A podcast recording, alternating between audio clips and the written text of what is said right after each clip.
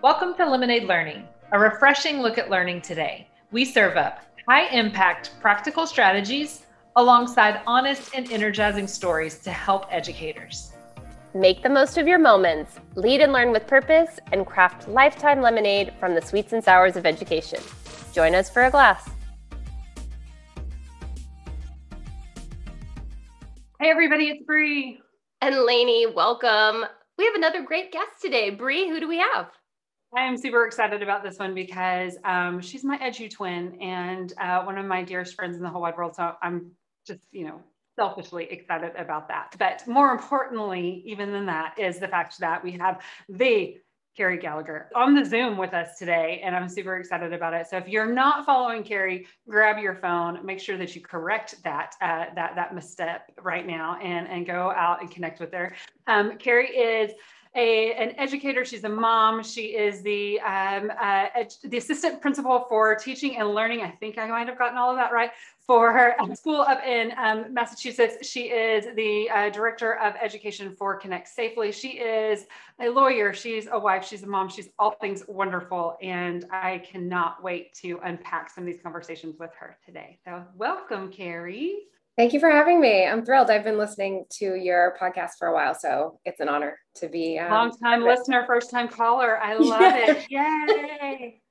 that that ages us that we recognize what that is. it's okay. It's okay. We can embrace it and it's totally fine. So I love it. I love it. Well, I'm excited because we have followed each other on Twitter, but we have never actually had any synchronous face to face time, if you will. So I'm excited to get to know you better. And maybe we could start that off by you just telling us your sweet and sour. What's going on with you right now? Sure. Yeah, it's so good to finally be on a live call with you too, Lainie. So, um, so thanks for the opportunity. Sweet and sour. So, um, I think the sweet is that um, summer is coming, and because I live here in the Northeast, we get no warm weather or warm temperatures in the winter at all. We get wet and snow and rain. And so being outside when you're not able to participate in winter activities is tough. And it also has led to lots of little mini COVID outbreaks here and there throughout the Northeast just because people have to be indoors by necessity. So I'm looking forward to the warmer weather so that everyone who is around me can be happier because they're able to be outside. Um, I've even been able to take quick like loops around campus and walking around our whole campus is a mile walk. So I've been doing like somewhere between two and three loops um, a day during my workday since I don't take a lunch because we can't eat lunch with other people, right? So you just eat it at your desk. So um, so that's been great. Um, that's the sweet, I would say. The sour is that I love winter. Like I love winter. Love the snow. I love the cold. I'd rather be in winter than summer. Any, I mean, a hundred percent but this winter i wasn't able to enjoy my winter the way i normally do because of travel restrictions i wasn't able to move between the new england states which i'm accustomed to doing at the ready um, and so i didn't get to ski as much as i normally do which if you know me you know my identity is tied up with skiing it isn't just something i do it's something i am so so that's my sour but i'll look forward to a, a more vaccinated winter next year where i'll be able to to do it again I know. I, I love it. I was laughing to when you were like, "My sweet is summer." I was like, "This is not Kerry." Like everybody, I mean, like she, like you, you embody like Frozen and Elsa, and and you know, like this is your your world. Is to be able to be out there on the slopes, and so, um, but I, I appreciate that that perspective of it, right? Like having that more vaccinated opportunity where we can be outdoors, where we can um, enjoy the the warmth is uh, is definitely something to look forward to for sure. Yeah, outside year round makes me happy. You know what's great about um, the whole outdoor thing right now and that it's getting warmer is that as we're bringing students back to schools, we can, because the weather is getting warmer here in New England, like many other parts of the country that use outdoor spaces um, on their school property all the time, we're going to do that more than we ever have to try to space our students out. So we actually, as I was taking my my lap around campus right before our our chat, um, we have a, a, rental company putting up big giant tents on campus. Um, which you know normally that's just something we do for like graduation but now it's going to be lunch and you know outdoor classrooms and it's kind of exciting and it'll be novel and it'll make it um, special for the kids as they come back I love that. So my son went to an outdoor classroom preschool. So he spent most of his day outside. This was, of course, pre COVID. He's much older now. Well, not much, seven. But at any rate, it was so amazing how he got to love nature and the science that comes with that. And it was always just so exciting to me um, that that was what his early years were his his early developmental years were so i think this could be a really nice thing that we get out of this you know we're always looking for the silver linings there's been enough tough stuff so i love that yeah the um they started using the outdoor spaces quite a bit in the fall and my my younger daughter's elementary school um, and they are just starting to use them again because it's just i mean it's march um, while we're recording this so it's still winter here in the in the northeast. So they're just starting to get back out there now but the art teacher um, had the kids design and build and paint birdhouses. Um, and they put them up in all the trees on the school property. And then um, he also had the kids, the elementary school kids, design and paint little like mini murals on like in the parking lot all over. And so they really did extend the classroom to outside, which in New England is just not something that we're accustomed to. It's really just the PE and the recess space. So it's it's really stretched New England educators in a really positive way. Talk about cross curricular, right? Like really em- embodying what we talk about whenever we say there's so many opportunities to demonstrate your learning as well as to learn from your environment. And so I I love that. Like I, I think you know, so often, especially in, in the secondary circumstances, there's a lot of pushback when it comes to having classes outdoors, right? Like it's this, you know, oh, our serious stuff has to happen inside and we have to, you know, have all these different elements and, and, and things like that. And so I, I think there's been a certain um, level of guilt in the past of like even you know even if you're in an area that has you know a really temperate area i mean i would say texas usually falls into that category but your crazy weather keeps coming down here to us. And so i, I don't know if we can really bring that true uh, if that's a truism anymore. But um, you know even even in temperate areas a lot of times class uh, it doesn't move outdoors that often because uh, it, it feels like there's a certain stigma around it right? Like like oh they're just playing or oh they're not you know they're, they're not taking their their study serious or whatever those situations are. And so i think it's a refreshing opportunity to to look at that through some new eyes and and realize all of the benefits that come with the fresh air and with the um, with the newness of of just changing your environment. So hopefully that yeah. be some space. Yeah. One of the thing one of the words that gets thrown a lot around a lot in um and the school i work is a it's a you know private independent school. We have um, mean more ap courses available to students than the school i went to. Um, and so there's a, a, sense that we hold ourselves to a high standard and hold our students to a high standard here.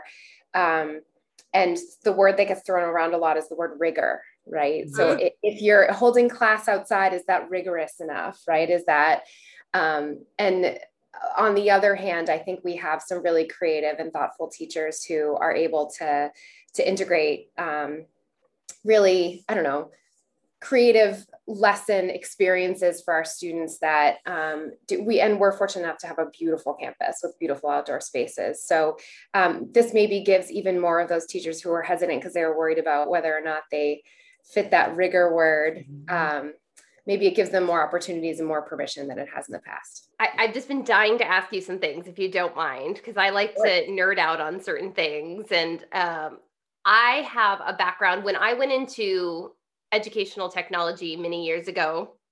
It was the time of, and I think I might have mentioned this on the show before, to catch a predator it was the how do we lock the computers down so that our kids are not abducted by strangers through chat messages and things like it was a lot of a lot of fear-based stuff was coming out because we didn't really know what to do with the internet and kids yet. And so I I quickly started to learn that um, filters were not the answer, that locking down devices were not the answers, but it took me a little bit of while. I say quickly, but it, I wouldn't say it was like overnight. It took me some research and some discovering of, of what we really need to do.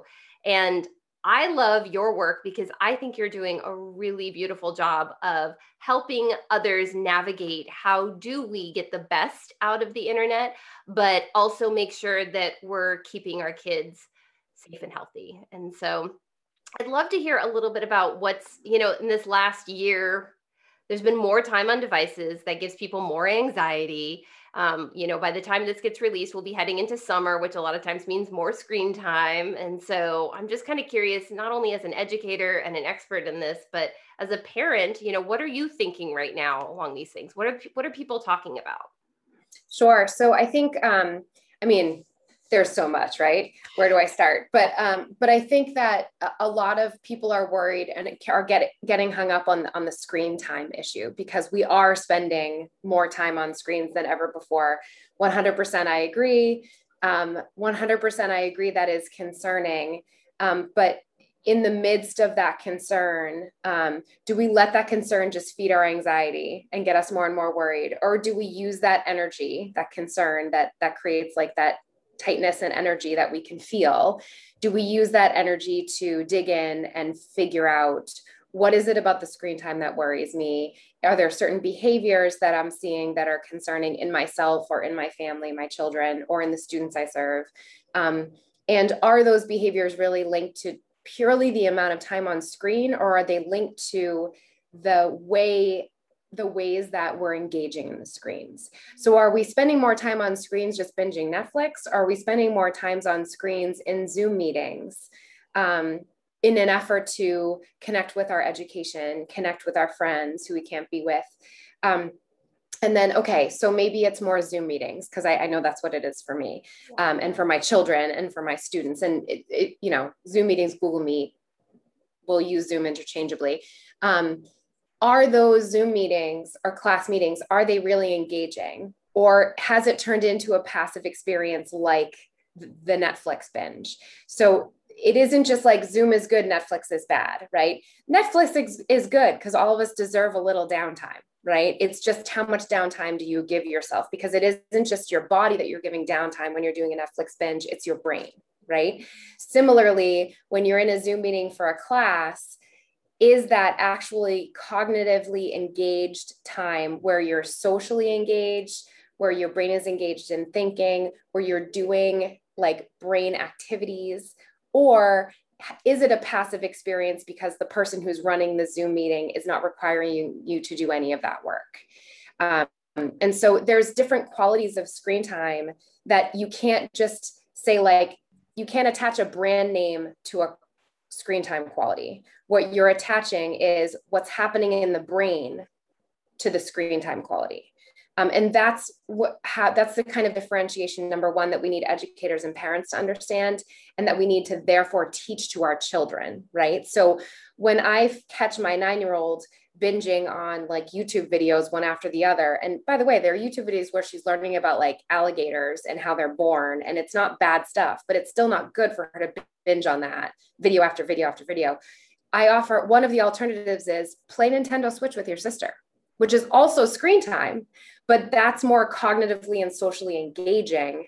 And so I'm not so worried about the screen time. I'm worried about what her brain and her body are doing. So I just got so excited when you were talking about the social and the cognitive because I think about a lot of times trying to kind of merge my background with online learning and my much longer background with face to face learning, this community of inquiry idea. And so the three elements of community of inquiry are social presence, teaching presence, and cognitive presence. So I love how you're saying this because we could be thinking through okay when they're doing screen time like you said are they cognitively engaged are they socially engaged and if we're hitting those things ideally right in the middle where it's cognitive social and teacher then we're like in a really sweet spot and that's something to be honored and celebrated rather than more screen time just in my right. right right. And actually as we were crafting our professional learning in august to prepare our teachers for this model that's ex- the, the three prong model that you just talked about that's how we structured our professional learning um, at my school. Um, and and i work in partnership with um, I'm the assistant principal for teaching and learning, and I work in partnership with the assistant principal for mission and identity, which is a very private school title. But anyway, the two of us um, lead the professional learning program. And as I was digging into online learning research, I said to him, This model that has been around forever, like long before online learning, right, Lainie? Like forever and ever.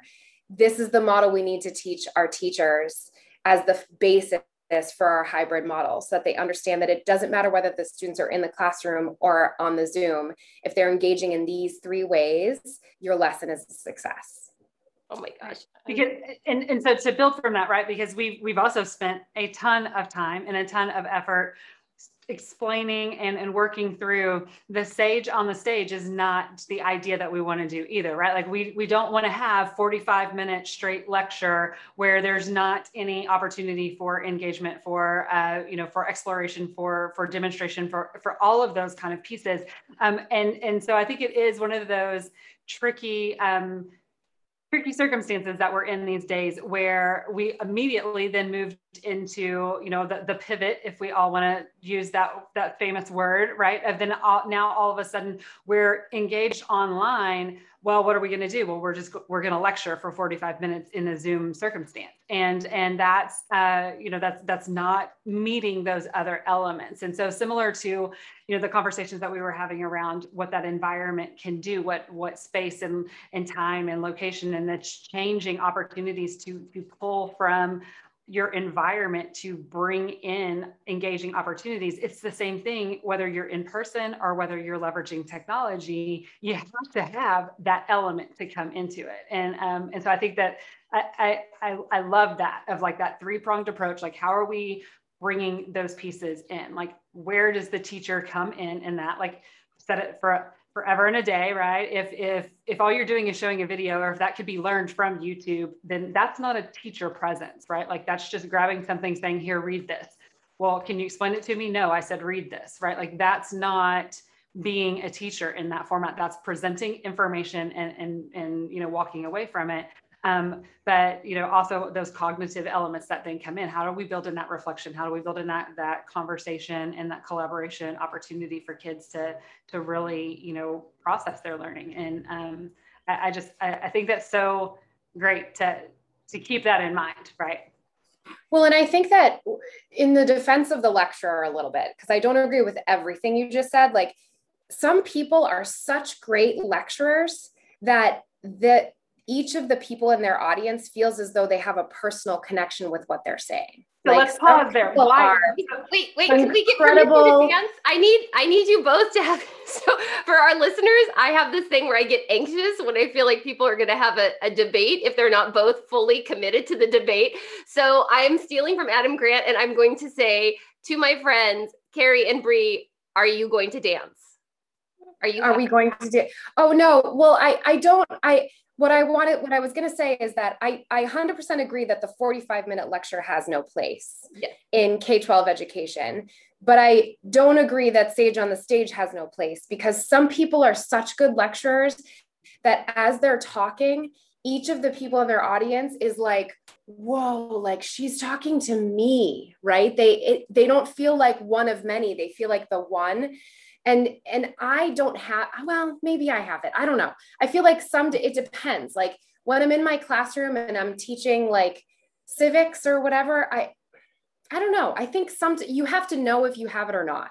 Well, and, and think- if you if you do have it, then you can get away with that for maybe even 20 minutes, depending on your the age of your audience, their attention spans for the development, like all of those things. There is no like you're not allowed to do this as a teacher and you are like this is a good teaching strategy and this is bad it's knowing your skill set and your strengths and knowing your audience and their developmental abilities in terms of attention spans right so i just i hesitate to be like sage on the stage is bad because well, i just know that i supervise some teachers who are like pardon my language, but they are kick ass lecturers and they're really good at it because they are the stage. They know their stuff and they are so passionate about it. So so, so where I would say is yes. And the reason why they're so good at that is because they are continually hitting every one of those elements. They're not lecturing and just reading ad nauseum with absolutely no cognitive interaction. And I think that that's where the difference is, right? Like, just like you were saying,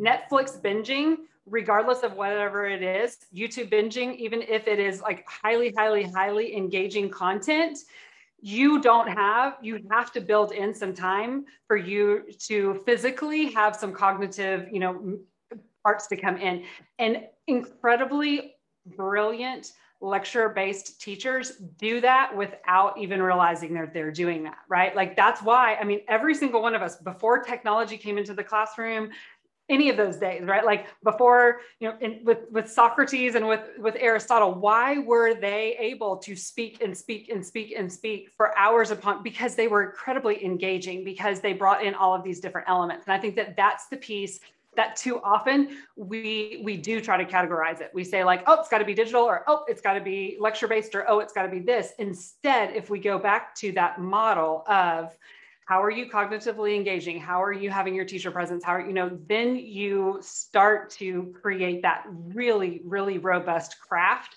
to make sure that you're you're getting that in there with your with your teachers. And um and so see Lainie we're totally fine. We're saying the same thing. Yeah. and I think that it's one of those pieces where honestly so often we get and we as educators I think misapply the idea of it's you know i mean i've had teachers come up to me that say oh my gosh you said that they were this was going to be engaging because they were online. And i'm like i never said that. And never never never said that. Simply putting a device in front of a kid is going to immediately make them engaged any more so than having a person stand up and you know sing to them is going to make them any more engaged right? Like it all depends upon what the circumstances are what the connections are how we're putting this you know all to all to piece and um, and i think that that's one of those elements that hopefully we're keeping in mind as we navigate the next steps of, um, you know, of, of teaching and learning, right? What does that look like in the fall of 2021? What does that look like in the fall of 2022? You know, and, and how can we continue to better our circumstances, both in person and in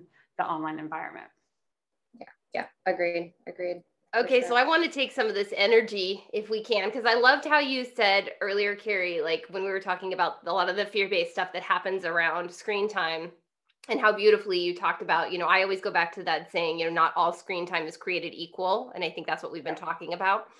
Um, and so I want to talk about something in pop culture that over the last, I forget when it came out, it came out in 2020, right? The social dilemma that that yeah, documentary. I think over the summer. Mm-hmm. Yeah, yeah, that which of course, like talk about timing. I mean, I don't know. They probably consider that a blessing. They have like a captive audience. Everyone's uh, probably at home watching Netflix all the time. Um, but one, I, I thought it was well done, and there are people that are in that documentary that I I follow because I find this a fascinating topic.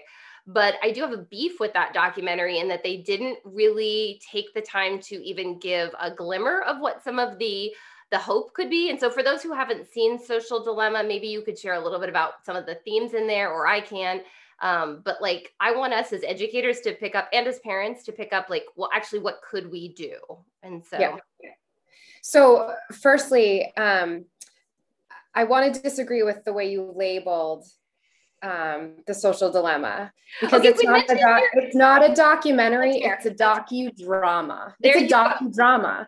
It is not a documentary. It shared some factual information coupled with a dramatic like fictional acting of how bad it can get right? Like so so it's important for us to make sure that we can dis, dis like have a distinction between are we getting our information from purely research based objective sources or are we getting our research and, and nothing is pure because everybody has a bias but is it as objective say, as it i don't think you find a lot of bias free documentaries so i assume a documentary has bias already because right right right. So so right. So not purely unbiased but um, is it as research based and fact based as possible with you know the human bias built in that's unavoidable or was it crafted to pull us in just like the platforms are through like this rabbit hole of this fictional family? And it, not only was it this fictional family where like both of the children went down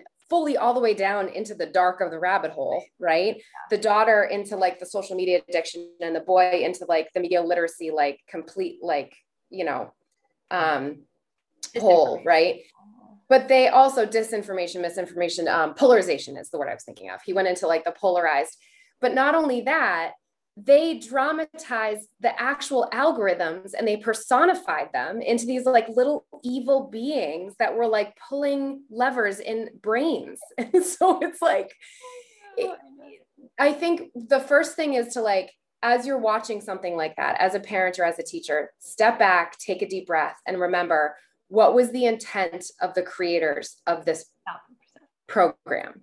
The intent was to scare people so that they would be talking about how bad social media is, right?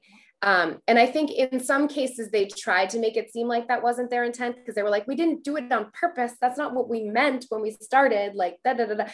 But in the end, like you said, Lainie, they don't really offer solutions. And I think um, that's because the solution isn't like, here's the solution. The, the solution is the people in this role need to do this. The people in this role need to do this. The people in this role need to like, there's, it, there isn't one industry or company or government body or that can that can fix this. Um, and i don't think we would even agree on what the fix is but there is a role that each of us can play on making the environment better for ourselves and for the future.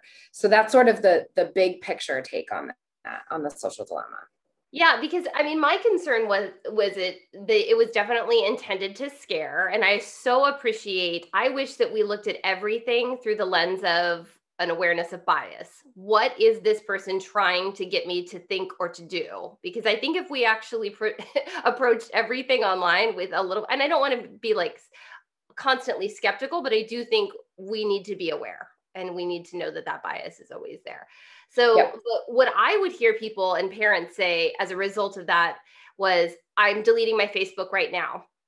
Well, are you going to throw your phone away cuz your phone is designed on game theory too. Like you can you I mean that's just whack-a-mole to say I'm just going to stop using, you know, this one social media app. And so I think that there's a lot that we need to do to make better choices. And I'm not perfect at it. I'm so trying to be aware of it, but there's a lot we can do to be more aware. And so I want to know, you know, what are you thinking are some of the things that we as parents and educators can do to not only help ourselves, but definitely help our kids. You know, we aged ourselves earlier what with the uh, the long time listener, first time caller, but so we have a little more hesitation in trusting, but maybe that's even not true. I'm going to actually maybe withdraw that and say, I would like to think we do, but I see a lot of people, not necessarily, and myself included, not always aware of when they're being um, pushed in certain directions. So yeah, yeah, I think I think what I what I would like to see shifted, and I I could give you like a million little tips and tricks, but really it's a mindset shift. So as adults, we have no worry we have no concerns about like i am not a, a, nutritionist or a dietitian with that background or expertise.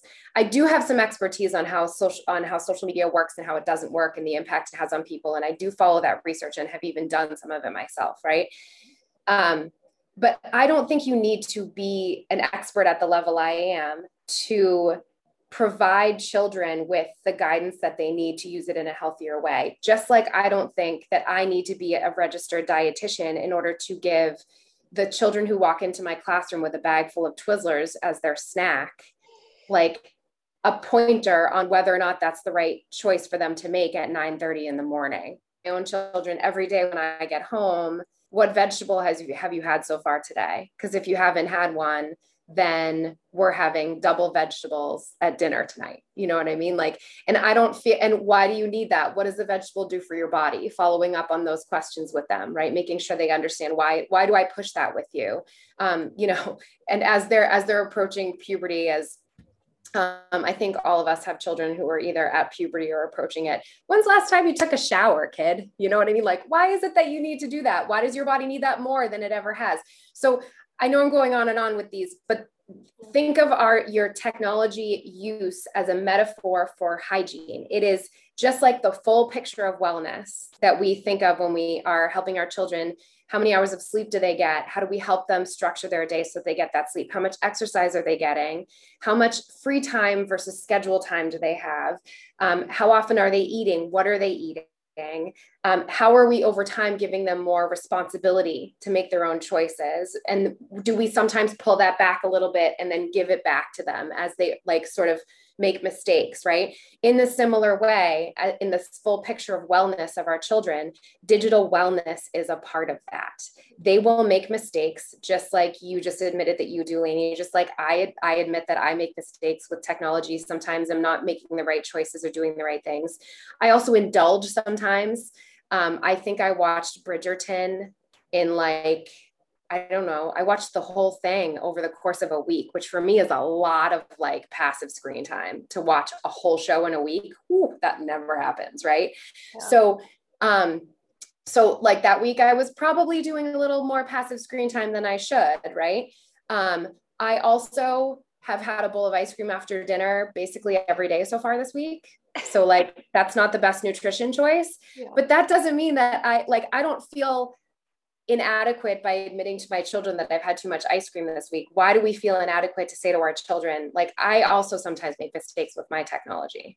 Yeah. So it, I think it's a mindset shift more about let's look at technology in the same way we look at all these other things that we as adults give advice to children and understand that we're not perfect, they're not perfect, but we still have more life experience than they do. And we still have lessons that we can share and advice that we can give them and structures and systems that we can hold them accountable to. Absolutely.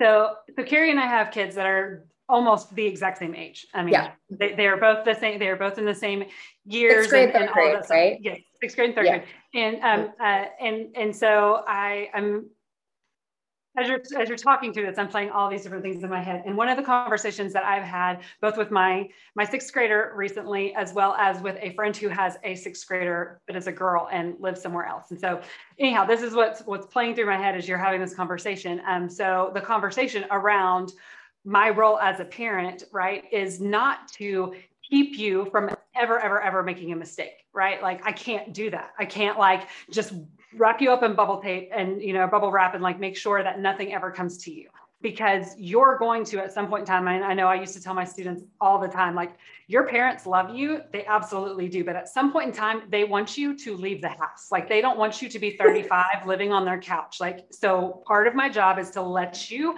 figure out these things because we're not always going to be there to to spoon feed that answer to you. And um and so uh you know i was having that conversation with with my son who was asking me about screen time and he uh, screen time the app from uh, you know on his ios device and he was like how come i never used to have this and i, I started i kind of laughed even though it was a very serious conversation and, I, and he, he took it from the he he felt like he had done something wrong and then all of a sudden screen time came along and i was like you never had screen time before because it wasn't a thing like the app hadn't been developed yet. Once it was developed, then you had it. And so, and and you know, then we started talking about like part of this is because as you get older, right? Like like it or not, the conversations that you are going to be having from here on out are going to be less about like mom is it okay if i get this app?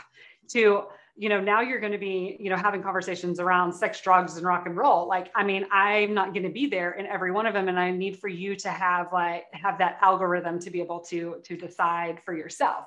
So fast forward having a conversation with with a friend of mine who has a, a, a daughter who is the same age and she was talking about how her her daughter was with a friend and um, they were in her care like they were you know the friend had come over and they were listening they were driving somewhere and the girls had a device out and they were listening to some songs. And they had you know it was, it was playing from the device so everyone could hear it. And one of the songs that the the friend was playing had some pretty significantly ex- expletive lyrics that my friend, the mom, was not comfortable with. And she was like, this would not fly in our house. And she was irate, right? Like immediately stops it, all this kind of stuff. And so she's having this conversation with myself and a couple other of our friends. And she's like, what, what would you do? And I was like, well, and I'm just listening to everyone. And she was in the, you know, I said, well, what did you do? And she was like, I told him that's never going to happen again, you know, and all this kind of stuff and like banned it basically and everything like that. And then she looked at me and, and she was like, you know, what would you do? And I said, well, I again would like ask why, like why, you know, all of Why do you, know, like that song? Right. Like all of those different pieces. And she was like, I don't want my daughter like with this per, you know, hanging out, hanging around her. If this is okay for her to listen to, then this is not the kind of environment that we want. And I was like, whoa, whoa, whoa, whoa, whoa, whoa. She said, I, I'm again, I don't know any of the people that are involved with this, but what if you then kind of asked your daughter for some of these answers, right? Like ask her, what is it about so and so that you really like. I mean, it's interesting to me that we have that I see these differences between you two, but like what are the things that you really like and and get her take on what those elements are. And and so I share that story because I think that that is so in line with what you were talking about like as a parent we can't dictate like here's what here's what you're going to do and here's what you're not going to do and then this will mean that your life will be perfect forever and ever right? Like that as much as we wish that fantasy could happen it's not.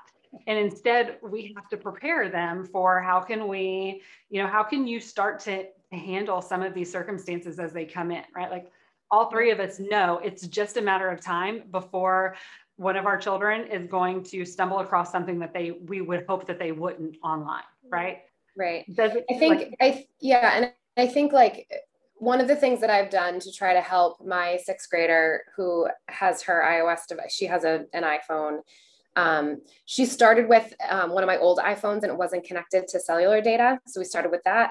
Now she has one that does have cellular data. We've started to slowly implement her access to social media, um, one platform at a time and basically, when she wants a new app or uh, wants to access a new platform, she knows she doesn't just come to me and ask for it. She has to come up with like a, a reason why that is a platform that would be good for her. What is it like? How does she plan to use it? I want her to do the research on it. And basically, what I'm training her to do is that when I no longer have that parent oversight on that device, has has she kind of automated that that's the process she goes through before she downloads something on her device what what is it that she's going to use it for how is it going to keep her connected to her friends to you know information she wants um, that's important to her all of that and you know obviously we're just starting that process with my third grader so she has a smart watch mm-hmm. um, that um, she just messaged me a minute ago, so I'll check it when we're done. Um, but usually her messages are like, "Can I have a piece of chocolate?" and like we're learning like there are things that are worth messaging about and things that are not. So that's the phase that we're at right now. I'm like, there's an adult supervising you. Ask that person. Mm-hmm. Don't ask me, right? Yeah. Um, and so I think that's that's the the big thing that's important for parents to know with that is that it isn't all or nothing. It isn't like full blown amazing you know, iPhone 12 Pro mm-hmm. Max mm-hmm. or nothing. There are now devices that are created for children, even children as young as like preschool and kindergarten, that you can start with, and then you get kind of the next device and the next device and the next device. And within those devices, there's parent settings that you gradually release over time. Um, and if they make a mistake, there needs to be a consequence, but then you try again because that's what parenting is. It's helping them like figure out what they learned from failing. Um, and also as a parent, understanding that you're going to make mistakes along the road and, you know, sometimes be overly restrictive, sometimes be overly permissive, but you'll learn from your mistakes too. Well, and I think the conversations are what's so important at home and at school. I think that sometimes, you know, we've talked a lot about how the sometimes the parenting stuff is happening behind the scenes where we're, you know, using the time you know limits and things like that but we don't talk to our kids about it and then i think in schools um, we as teachers are vetting things but we don't talk about with kids how we vetted those things. And so i know we could get into a whole info lit you know web literacy conversation. I know you're about you got to get going so i won't maybe we can have another conversation about that. But i think the big takeaway for me and i hope for those listening is just we need to be really thoughtful about how we can build these daily healthy habits because yeah. ultimately we're not going to be there at some point whether it's for our students or our kids as they move out of the house hopefully at some point. Um, so we have to we really have to prepare them and we don't even know what's coming next. So we've got to like really try and get them while we can I just want to quote my CEO at ConnectSafely. His, na- his name is Larry Magid. Um, he's been a tech journalist since the 70s. He's, um, I've just learned so much from him, and I've been so grateful to be able to be connected to his network through my work at ConnectSafely for the past five years. Um, one of his famous quotes that he said long before he even met me is that the most important filter a parent can use is the one that they're helping their child create between their ears. Uh-huh. So I think it more important than putting any filter or parent dashboard or anything um, in play, which now I think they're they're so nuanced that they are helpful. It used to be that they were like all or nothing, and I didn't I wasn't a big fan of them like eight years ago, and now I I do use them to an extent with my own children. Um, it what's more important than that is that like you said Lainie you're having the conversations about why that filter is there and one of the other things I allow my children to do is I say if you want me to give you like more time or change things on the filter all you have to do is ask I'll probably say yes, as long as the reason is a good reason. So they've pitched it to me and I've made changes.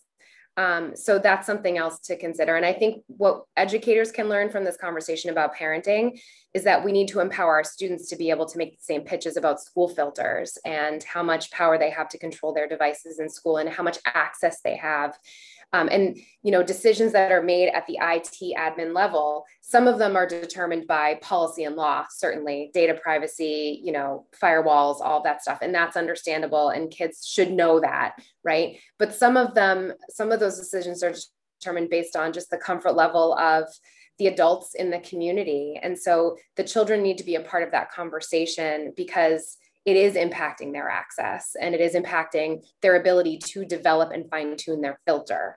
And since as educators, it's our job to prepare them with the information and skills they'll need to navigate successfully adulthood, that is one of the skills that they need to be building while they're in our school. And if they're completely locked down, they're not having the opportunity to build that skill while they're in our schools. One of the things that I would follow up with that as well is the intentionality around the phrasing that we use. Um, I, I, know for me, um, working with administrators, working with teachers, it, it was trying to be very cautious about using the word free time, right? Like I, I, get it kind of gives me a little bit of, uh, of anxiety whenever I hear teachers say, free time, you can do whatever you want, right? Because then they equate free time with iPad or free time with device. And then, um, and then, you know, again, it becomes the, well, what is it that we're asking them to do? Like it, it becomes difficult to apply like what, you know, to apply your own filter to what choices you're going to make if you're not set up for that in the right way, right? So like going back to the conversation that you were having around like nutrition and things like that, like if you look at your kids and you say, hey, you can have whatever you want for dessert, and then they go and pick a chocolate chip cookie, and you're like, Mm-mm-mm, you were supposed to get broccoli, like that's not setting them up in to make a, a, a proper this you know a proper decision. Like if you are concerned around the time that they're spending on screen time, and you think that they're using too much time, you know, passively watching a, a YouTube video or whatever the case is, then you know set that conversation up to that of like, hey, it's going to be some time. I want you to go use some, you know, I want you to get on your device and I want you to explore X, Y, and Z, right? Or like, let's have some creative time on the iPad instead of let's go have some free time, right? Like again, lay, you know, laying out those training wheels of intentionality. So then that way we're we're letting people make the best decisions in the most prepared manner instead of just saying like, you know, trying to guess and make them feel like they're always making the wrong decision. So, yeah, I usually like to give free time with choices. You can, here's free time. You can do one of these three things. You get to choose. So they still have some power, which is really important. Or once they've gotten used to the things that you're likely to say yes to, say, you have free time. All you have to do is let me know what you're doing, and I can give you the okay, the thumbs up or the thumbs mm-hmm. down.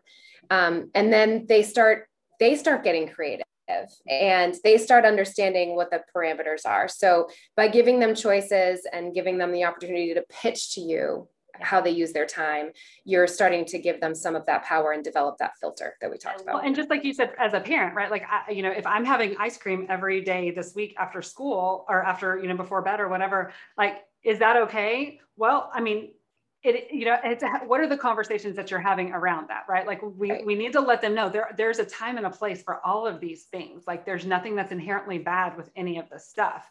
It also means that you're balancing it out with a couple other things along the way. And so I, I think again, just that modeling of intentional choices. Like there are going to be some times, right, when you're like, you know what, I went and watched Bridgerton and I closed the, the windows and I closed no, the drinks. Don't watch the, like, that with your kids, of course. But um, right. yeah, yeah, yeah, yeah, yeah, no, my kids were skiing and I'm i was wallowing in my self pity. Yeah. I mean, there's a, there's a time and a place for that decision, and it's necessary, right? Like we need that time to be able to to to shut down and to be able to do that, just like we need the other time. And I think again, like all that you're saying like it's it's just that reminder to yeah. model that not just a here kid go and do this because i'm an adult and this is what i'm telling you to do it's also important for us to model that so that they can see that this this is how we're going to live from here on out Yeah. Model that and then the gradual release of responsibility. I love that. So we have to let you go, Kerry. I do want to give you a last chance to how can people connect with you? We'll put a little frame around you for your social, but for the people who are listening, what's the best way to get in touch with you? All right. Well, firstly, thank you so, so much for having me and thanks for this conversation. I can't wait to nerd out with you guys again on one of the many other topics we were like, oh, we'll talk about that next time. We'll talk about that next time. so I, um, my online um, identity is um, Kerry Hawk02. So that's K-E-R-R-Y-H-A-W-K 02. So add a dot com and that's my website. Put a little at, at symbol in front of it. That's my Instagram and my Twitter. Um, and so that's those are I would say the three best places to follow me. Also kerryhawk02 at gmail.com, like you know, all the things. So um, shoot me a DM, connect with me, and I look forward to hearing from you. You're awesome. Thank you so much. And thanks for listening, everyone. All right. Thanks, y'all. Hit her up. She's super, super smart. She will let you know what you need to know. So thanks again, Kerry. Thank you. Thanks to both. If you enjoyed this batch of Lemonade Learning, please check out our website, lemonadelearning.us, for more resources. Be sure to subscribe today so you don't miss out on future lessons, laughter, or lemonade. And if you're feeling really generous, please go to Apple Podcasts to submit a review so other educators know the value. One last thing learning and lemonade are best together. So please connect with us on social media using the hashtag Lemonade Learning to share your story. Plus, we're always looking to give away stickers and swag.